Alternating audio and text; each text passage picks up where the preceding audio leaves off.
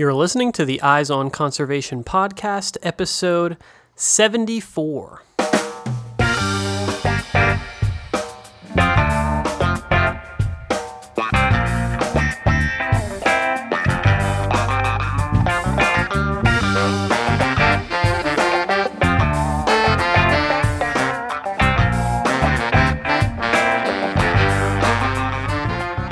Welcome to the Eyes on Conservation podcast, where we bring you engaging conversations about wildlife conservation from all across the globe. I'm your host, Matt Podolsky. Today we are talking with Marc McDonald, who is the founder of the International Coalition of Rhino Protection, an organization committed to saving rhino populations in southern Africa. Marc breaks down the troubling nature of rhino conservation and explains why it is so critically important to provide support not just for the rangers that are working on anti poaching patrols, but for their families as well. We're extremely pleased to have Marc on the show. Let's jump into the conversation. All right, I'm here with Marc McDonald, who is the founder of the International Coalition of Rhino Protection. How are you, Marc? I'm very well, thank you. And you, Matthew? I'm fantastic. Thanks a lot for coming on the show today. Um, the, the first question I have for you is um, I'm, I'm, hoping you can just introduce our audience to uh, this organization that you founded, the International Coalition of Rhino Protection. Um, I mean, how is this organization that you founded working to protect rhinos? Well, thank you very much for, for giving, giving me the opportunity.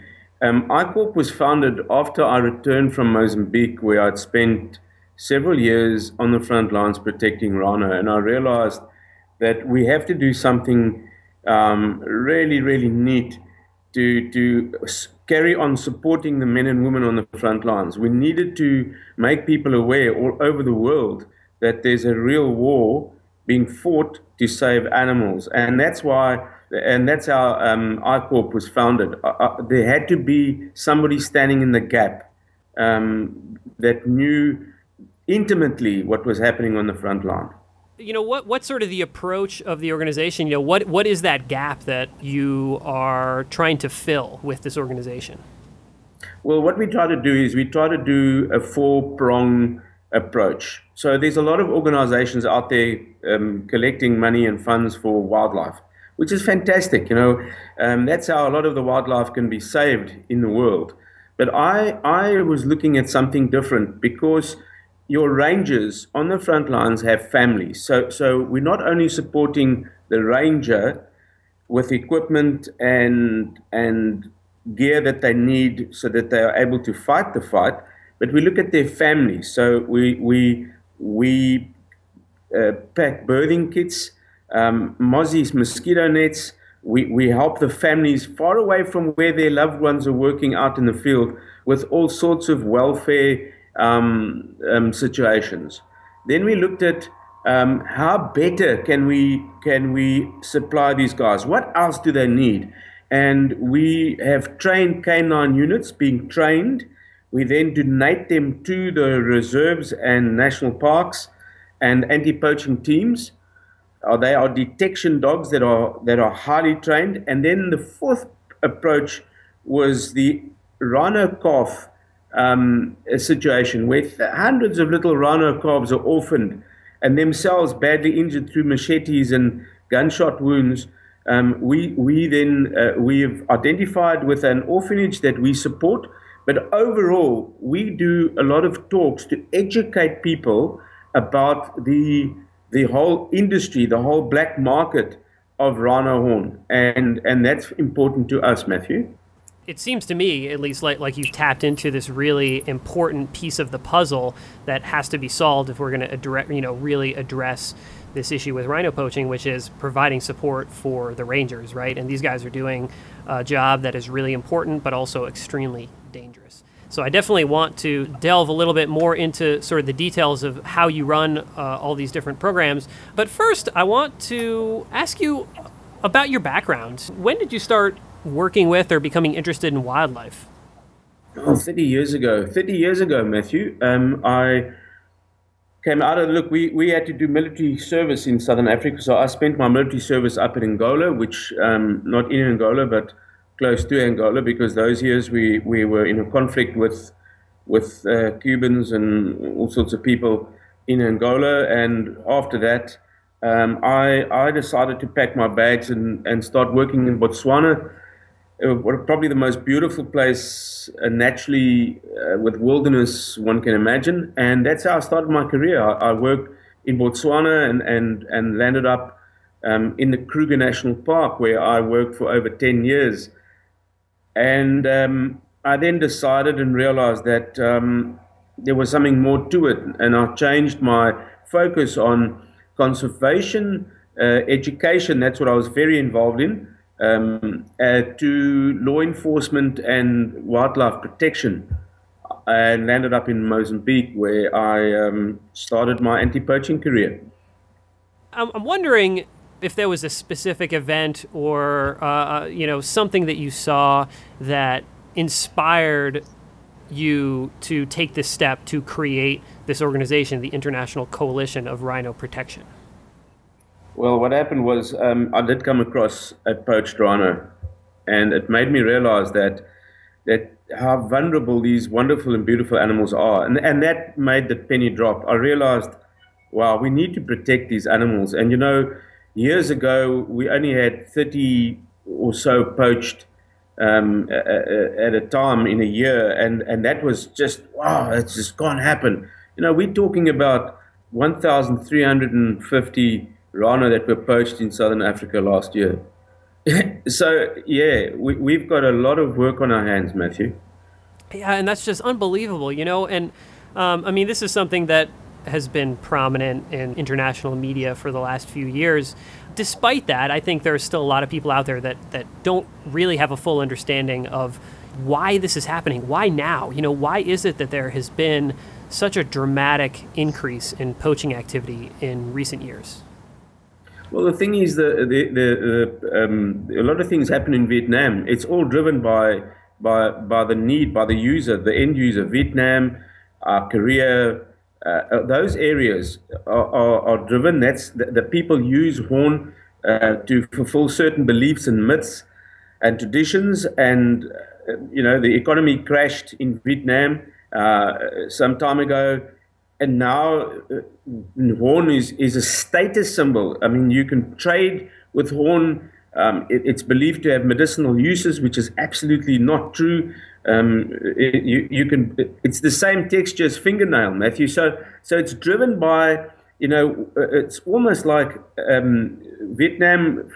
In one year, they they they they believe that that tortoise tortoise shell does something.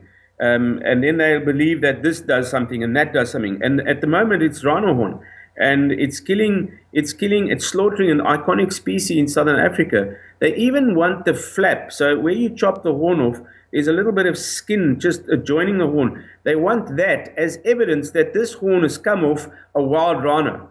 It's almost like um, you know that adds it adds value to the horn, which which unfortunately um, we need to. Well, what we need to do is we need to devalue the horn uh, and and and value the animal. I do wonder if your organization is involved in trying to sort of make that connection between where the demand for these products are and where the products are coming from.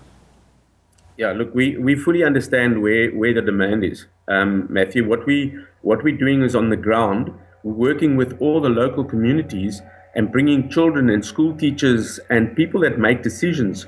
Because what's happening is the syndicates are set up by um, a very wealthy uh, Vietnamese. They set up in Africa with um, with not good people on the ground. So they, they, they you've got a very big, strong um, mafia-run style syndicate that's, that that then prey on poor men, poverty-stricken people around national parks or reserves. Um, or in cities and pay them um, a, a, lot of money that they don't see in their lifetime. Uh, and that's how this whole thing is driven. So what we're doing is we're going out, we we educating the local communities on how important tourism is and how rhino can actually benefit them indirectly through jobs and having little shops and all sorts of uh, economic benefits. But the other prong approach, and that is why we, we, we're talking this morning, Matthew, is that people are made aware of how important funding is into ICORP so that we can go to Vietnam. So we're going to try and fight the fight not just with boots on the ground, but with education and, and educating it on both sides from where the act is committed to where the act is planned and where the horn eventually lands up. You know, you talked a lot about, you know, the importance of education as well as providing support for rangers, but also their families. You know, what was sort of your first step? Did you start with providing support for these uh, anti-poaching patrols? Well, I'll tell you a little bit of just a, a, step back a little bit, Matthew. I, I, I was up in a big reserve in Mozambique, and I, I was working with a bunch of the most committed men I've ever worked with in my life, and we were running around the bush with pepper spray and batons against armed poachers, and that, and that unfortunately is how the owners who were sitting offshore um, made us work. And I just realized that that was not acceptable. And I had to myself bribe certain certain agencies in Mozambique so that I could get um, firearms. Now that doesn't sound very good, but I had to do what what the Romans do. When you're in Rome, you do as the Romans do, and that's how I had to have my men um, armed so that we could at least defend ourselves in the case of when we were shot at, and we were shot at many many times. Then the death threats came, and I, I was threatened so badly with death that I, I decided to return to Australia. And that's how the whole seed of ICORP was born, was that we can't have men and women running around on the front lines that are not properly equipped. And um, out of my own pocket and uh, with a couple of my friends, we continue to support these men um, and, and other organizations until I realized that I needed help. I, I needed serious assistance um, I couldn't afford keeping dipping my hand in my pocket. I'm, I'm not a wealthy man. I'm a ranger working on a farm in Australia. So I, I, I then founded ICORP, and it, it wasn't very long. Um, um, look, I, we founded it through um, having to register it as a, a, wildlife charity in Australia. So we had to conform to uh, all the necessary um, um, policy that Australia has. Uh, and we have an ABN number, and we had to register it, get a constitution. Um, we've got our directors in place, and, and now we have members, and we're starting to grow grow grow the organization. Um, that is how we came about, Matthew. Clearly, you've explained that you know one of the central tenets of the organization is you know providing the equipment that these anti-poaching patrols need to do their job, right? And it's crazy that you have these anti-poaching patrols out there who are not armed um, when they're being shot at regularly. Maybe you can talk a little bit about the obstacles that you have to overcome in order to provide this equipment to these anti-poaching patrols. I mean, it sounds like it was really difficult to get the equipment that was necessary for the uh, uh, the patrol that you were working on in Mozambique. Yeah, no, look, um, when we talk about Mozambique, we talk about a fairly corrupt um, country, to say the least. If you get to a border post and you're carrying any um, new kit or any gear or anything like that, you pay huge amounts of money to get it through the border. Um, so you you you you adapt. Um, so so yes, we, we battled. The obstacles was the main obstacle was was funding. Um, and, and seriously, that was a bit, and it still is a huge obstacle, Matthew. You, we, we, we have to make sure that these teams are able to operate in a sustainable way. And remember, ICORP's got their own anti-poaching unit um, called Krokuta Anti-Poaching Unit. And, and not too long ago, we were, um, we were called, I was called by a gentleman in Mozambique to ask if we would please come and assist him um, uh, uh as his, his animals were being poached severely and poachers were using his property, his reserve, as a springboard to get into the Kruger National Park. So, so, so yes, the obstacles is the main obstacle, Matthew, is really funding, getting people to understand that this is real, and and also, unfortunately, the corruption in Mozambique and other areas that we operate in. You know, you know. Let me tell you as well. You know, even coming down to the justice system. So a poacher gets caught um, from from um, having been having killed a rhino they go to they go into a, a justice system in South Africa where they're given bail, two hundred dollar bail. Now, two hundred dollar bail, mate, is is is is, is ridiculous. And these are the things: bail, light sentences. Um, a, a case has been thrown out of court because the lack of evidence. The corruption within the justice system, the corruption in the police system, the corruption in the customs system, it's just it's just one big mud hole, Matthew, and that is what makes us more and more determined and our resolve stronger.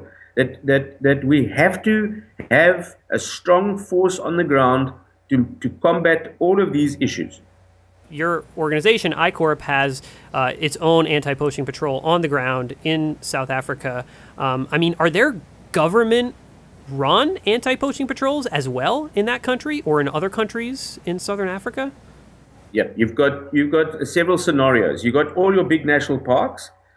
Uh, let's take, for example, the Kruger National Park was is is a is a big national park. Run um, it sits below the Department of Environmental uh, in the Department of Environment and, and Something Affairs in South Africa.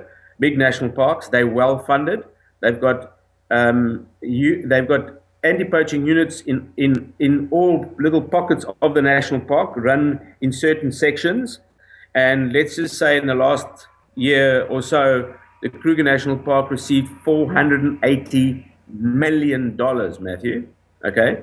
Now you take um, a private private anti-poaching teams that are working on private rhino uh, owner reserves. They all self-funded. So the rhino owner has to fund that. And this is where ICORP comes in. We don't fund national parks. We fund and assist anti-poaching teams in private reserves that did, do not get any funding from the government. Um, and so that's the difference. So you get you get government um, um, managed and run anti-poaching units, and they're actually using ex-military or military police and the rangers working in those national parks, whereas private reserve, like the chap that phoned us from Mozambique, he's a private uh, reserve owner. He owns a little reserve in Mozambique, and he's got animals there, and that's that's who we're assisting. Earlier, you were talking about how this large scale illegal wildlife trade is operated, right? And the fact that you have these Vietnamese illegal organizations that are in these countries um, and who are approaching these individuals who are living in poverty and sort of making them basically an offer that is really difficult for them to refuse because of the situation that they're living in. I mean, it, it, it sounds to me like a, a central component to uh, your mission and the mission of, of ICORP is to sort of counteract that by making the offer of maybe joining uh, an anti poaching patrol seem like a better alternative, right? Because you're actually providing support for the families. I mean, are you going out and like recruiting people to join these anti poaching patrols? On the ground, it's, it's, it's just so sad because there is a confrontation. Now, let's take it from there and I'll work it back to the family and the social aspect you're walking in the bush um, on a patrol and you come across three poachers. The one man is carrying an AK 47, the one man is carrying the chopper backpack and the, the supplies, and the other chap is carrying a 458 heavy caliber firearm. They're going to be making um, that, that horn that they've got, they've chopped off, they're going to be getting, well, it's going to be sold for $75,000 a kilogram, Matthew. These men are not going to give that horn up easily. So there's a confrontation. One or two of them get shot fatally. The other one gets away. Now remember, they've got families at home. Who's going to now um, um, provide for those families that these two men have, have been taken out of the equation? And now you go back to that family. Um, that is why ICORP, when we go into reserves, we immediately start a liaison with the community elders.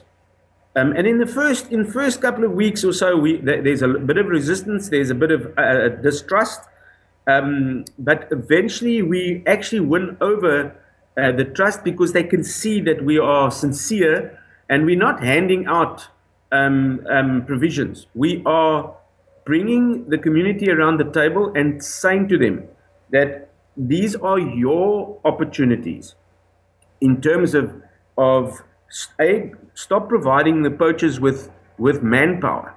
All you're doing is you actually um, it's it's committing suicide because um, anti-poaching teams are going to protect the rhino and they are going to protect wildlife. And at the end of the day, we create a environment where people can see that they benefit through um, having them uh, uh do uh, curios, um, having them uh, put on little shows for the tourists, um, and so forth. So there's a whole social aspect. There's an impact socially in the environment around national parks where poaching takes place. And we don't want to be going out there. It's not about shooting people, Matthew. Uh, uh, uh, and if you can, if people can understand that, it's about protecting wildlife. Men, rangers, many rangers have been shot and killed on the front lines, and we also very. We that's why we feel that that not just putting boots on the ground and equipping rangers to do the job, but the social aspect for ICORP is incredibly important. The children at schools, incredibly important that we involve them in the whole story of protecting rhino and other wildlife. By getting the community on your side, you are creating an, a very good ally. And we find that in many cases where we've got the community on our side, is that they become very good informants and they will inform us when there is and are uh, dodgy people around. So it works very well for us. Um, and they become very proud of what they have and, and, and so forth. And they, they themselves will, will, will, um, will get poachers to leave the area. So it works very well. And at the end of the day, it's a win win situation for everyone. Um, you're also providing support for these orphaned rhinos as well, right? So maybe you can talk just a little bit more, give us a little more detail on sort of that aspect of the mission of, of, of ICORP. Well, you know, um, many little animals um, come in dehydrated because the cow is normally shot. The cows actually have bigger horns, longer horns than the bulls. And you find that this little animal has been uh, shot at, it's run away, it's probably come back and it, it lies next to its mother, uh, uh, nudging her for milk or whatever the case be. For, it can be for days. Uh, uh and then the uh, rangers stumble upon it or, or uh, they, they spot it through, through aircraft spotting. And yeah, you've got this little animal that's dehydrated that needs urgent attention. It, it hasn't just come through a traumatic experience, but it also needs serious veterinary help. and that costs a lot of money, Matthew. You know, um, a little animal like that, 150 kilograms in weight at, at birth, um, you can imagine how much food it needs and the type of formulas. So, so we support these this organization that handles. There's many of them, and we we selected um, a, a Wild Heart Wildlife Foundation, and we selected them because they do quite a lot of work, and we uh, we want to make sure that we help these little guys survive. Because what's important to us is that these rhino eventually are released back into the wild and that for us is important. So they don't land up in, in zoos and cages and and and and whatever. That they that they go through a period of of of assistance and then they're released back into the wild. How long has ICORP been around? How long has it been since you created the organization? Well, I created it in, in April. So you can say in April we we basically uh, got the platform, we got the registration through. So from April we we've been operating the the organization has not been around very long, and I mean, to be honest, I'm I'm blown away by everything that you've been telling me about and, and how much you've accomplished, you know, in, in that short period of time. I think Matthew, it all boils down to my background. You know, I, I would, I don't, I, I'm, I don't want to take anything away from anyone else, but I think it's just my deep, deep, uh, um, personal, um, the personal experiences that I had out in the African bush for years that I that uh, that that I've made me look. I, I am a project person. I, am a I'm a project manager as well. So I, I do. I, I, spend a lot of time planning and and implementing what I what I plan. Um, you know, we and and and it just probably shows that there's a, a real big need.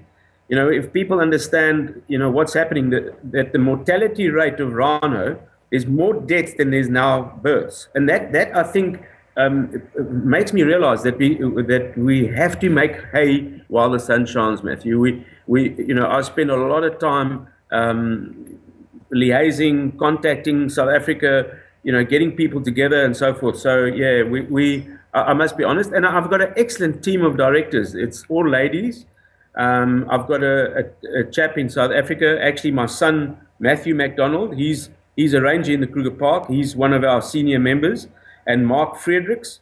He's, he's, he's, he's the operations man for Krakouta. So I've got a fantastic team um, pushing and pulling and doing all sorts of things at the same time. So I want to give credit to these people Um, but I think we're all pretty motivated because we know that um, our clock for rhino conservation is, is, is ticking away, Matthew. As troubling as the situation is that you sort of laid out for us, on the same time, it's inspiring to see what folks like you and uh, all these other folks that are a part of this organization um, are, are doing, and, and to see that there are people out there that, that really care about this issue and about rhinos and are working so hard to protect them. Um, so, what's next for you and for ICORP? I mean, what still needs to happen to solve this issue? Well, there's some few exciting things happening. Uh, if I can just quickly tell you, Matthew, um, I've managed to uh, make contact with a fantastic young man, Matthew Hewlett, in Florida, USA. Now, what we're doing is we're bringing out ex Marines or ex military guys to come and help us do advisory work and training in Mozambique. So, that, that's the one big project that's happening right now. And they come out for two months. They then donate um, $1,500 for the two months, and that assists uh, Krakouta to be sustainable. So we can buy food and we can pay the four permanent men that we have in the unit in Mozambique. So that's the one thing. The second thing is we've got two fantastic volunteer programs where people that don't want to go, we look, we don't allow a normal civilian to go into the front lines. What we've done is we've taken, we've selected two fantastic programs, volunteer programs that's on our website and people um, can can have a look at them and they can decide. So one program is to work with African elephant for 21 days. Um, it's elephants that have been um, either shot or hurt, whatever, and they've come to a, a, a facility where people are able to work with them. And the other program is for people to work with a whole variety of, of wildlife. Um, and, that, and that's very exciting for our corp that we're able to put those two major projects together um, and yeah, the main way ICORP's going now is, is to build a strong membership base. Um, and also, I'd like to just say that, that ICORP has been registered as a non-profit in Florida, USA. So we're working hard to build the membership base. We, we believe that organizations run well with good, strong membership bases. And from that, you get volunteers with specific skills that are able to to um, uh, all join hands. And the other, the other very big step that we're taking is trying to um, create a international awareness by by sharing um, information with other organizations and working strong closely together. We can't work in isolation, Matthew. We have to work together to save these iconic species.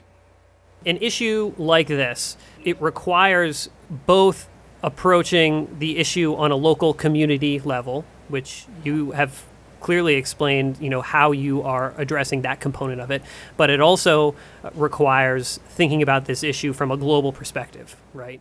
Um, and, and you made clear that you're certainly uh, thinking on that level as well. And uh, you've provided these opportunities for folks living outside of Africa to uh, participate in this project, which is it's really amazing to hear that. So, as sort of a final note, maybe you can just tell our listeners, you know, where where they can go to uh, learn about these these volunteer programs uh, uh that you mentioned and, and, and, get involved in this issue. Uh, people can go onto our website. our website uh, is a typical example of what people can do. That website was actually um, donated. It was built by somebody that loves animals for us. So we, we're very, very um, grateful. People can go onto that website. Um, it's www.icorpprotection.org. I C O R P and then protection, not double P, just icorpprotection.org. And they can go on there and they will be able to um, uh, open it. Every all the information is there, exactly what they can do. The donate button is there um, they can decide uh, there's a there is a portion open that they can see where their dollar goes to. So uh, uh, everything is well explained. What we also do is once we get a donation, I personally, as the founder, write each and every single person a letter of thank you um, uh, for for their contribution. So we we acknowledge people and what they do for us. It's really fantastic, like I said, to hear about this this critically important work that you're doing. I've learned a lot over the past 30 minutes just by chatting with you about this issue. So, yeah, I really appreciate you coming on the show and sharing this valuable information with us. And um, yeah, all that information about the website um, and how to donate, um, I will put that up on the show notes page for this episode so folks can, can find that there as well. And uh, yeah, thanks a lot, Marc.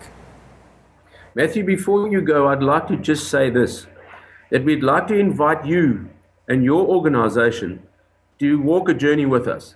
And, and really, I feel that um, having you people involved, I don't want to have this as a, as a, as a conversation we've had and we both walk away and, and that is the end of the story. I really, ICORP would really like to stretch out, reach out to you guys and say you've got an open invitation to join us in Africa at any time you want um, to come and experience what we experience on the front lines. I guess I'll just say real briefly that the organization that I work for, which is also a nonprofit, I mean, focused on video production, uh, uh the sort of central core of our mission, of the mission of Wild Lens, um, is, is to use filmmaking, right, as a tool for addressing conservation issues. And so it's, it's wonderful for me to hear, you know, from other nonprofit organizations out there that, that share this uh, sort of collaborative vision, right? So, so I really appreciate that offer, um, and and I will certainly take that very seriously. um, I, I, would love to take you up on that um, sometime. So, yeah, thanks a lot, Marc. Thank you, Matthew. All right, that was our conversation with Marc McDonald from the International Coalition of Rhino Protection. And what an amazing individual Marc is. He clearly recognizes the importance of thinking on both a local as well as a global level when working to address this illegal wildlife trade issue. Um, and I'm inspired by what he's been able to accomplish in uh, such a short period of time. I also see it as really important how Marc and his organization, ICORP, have shared a number of ways for folks living outside of Africa to play a role in the conservation and protection of rhinos. This is a global issue, and people from all around the planet really have to come together to address the rhino poaching issue in a comprehensive way. So please take a look at the ICORP website and see if any of those volunteer programs that Marc mentioned are a good fit for you. That website again is iCorp Protection. That's I C O R protection.org. And of course, we'll have that link as well as a few other relevant links up on the show notes page for this episode, which you can find at wildlensinc.org slash EOC74. This episode was produced by myself, your host, Matt Podolsky. Our theme music is by The Humidors.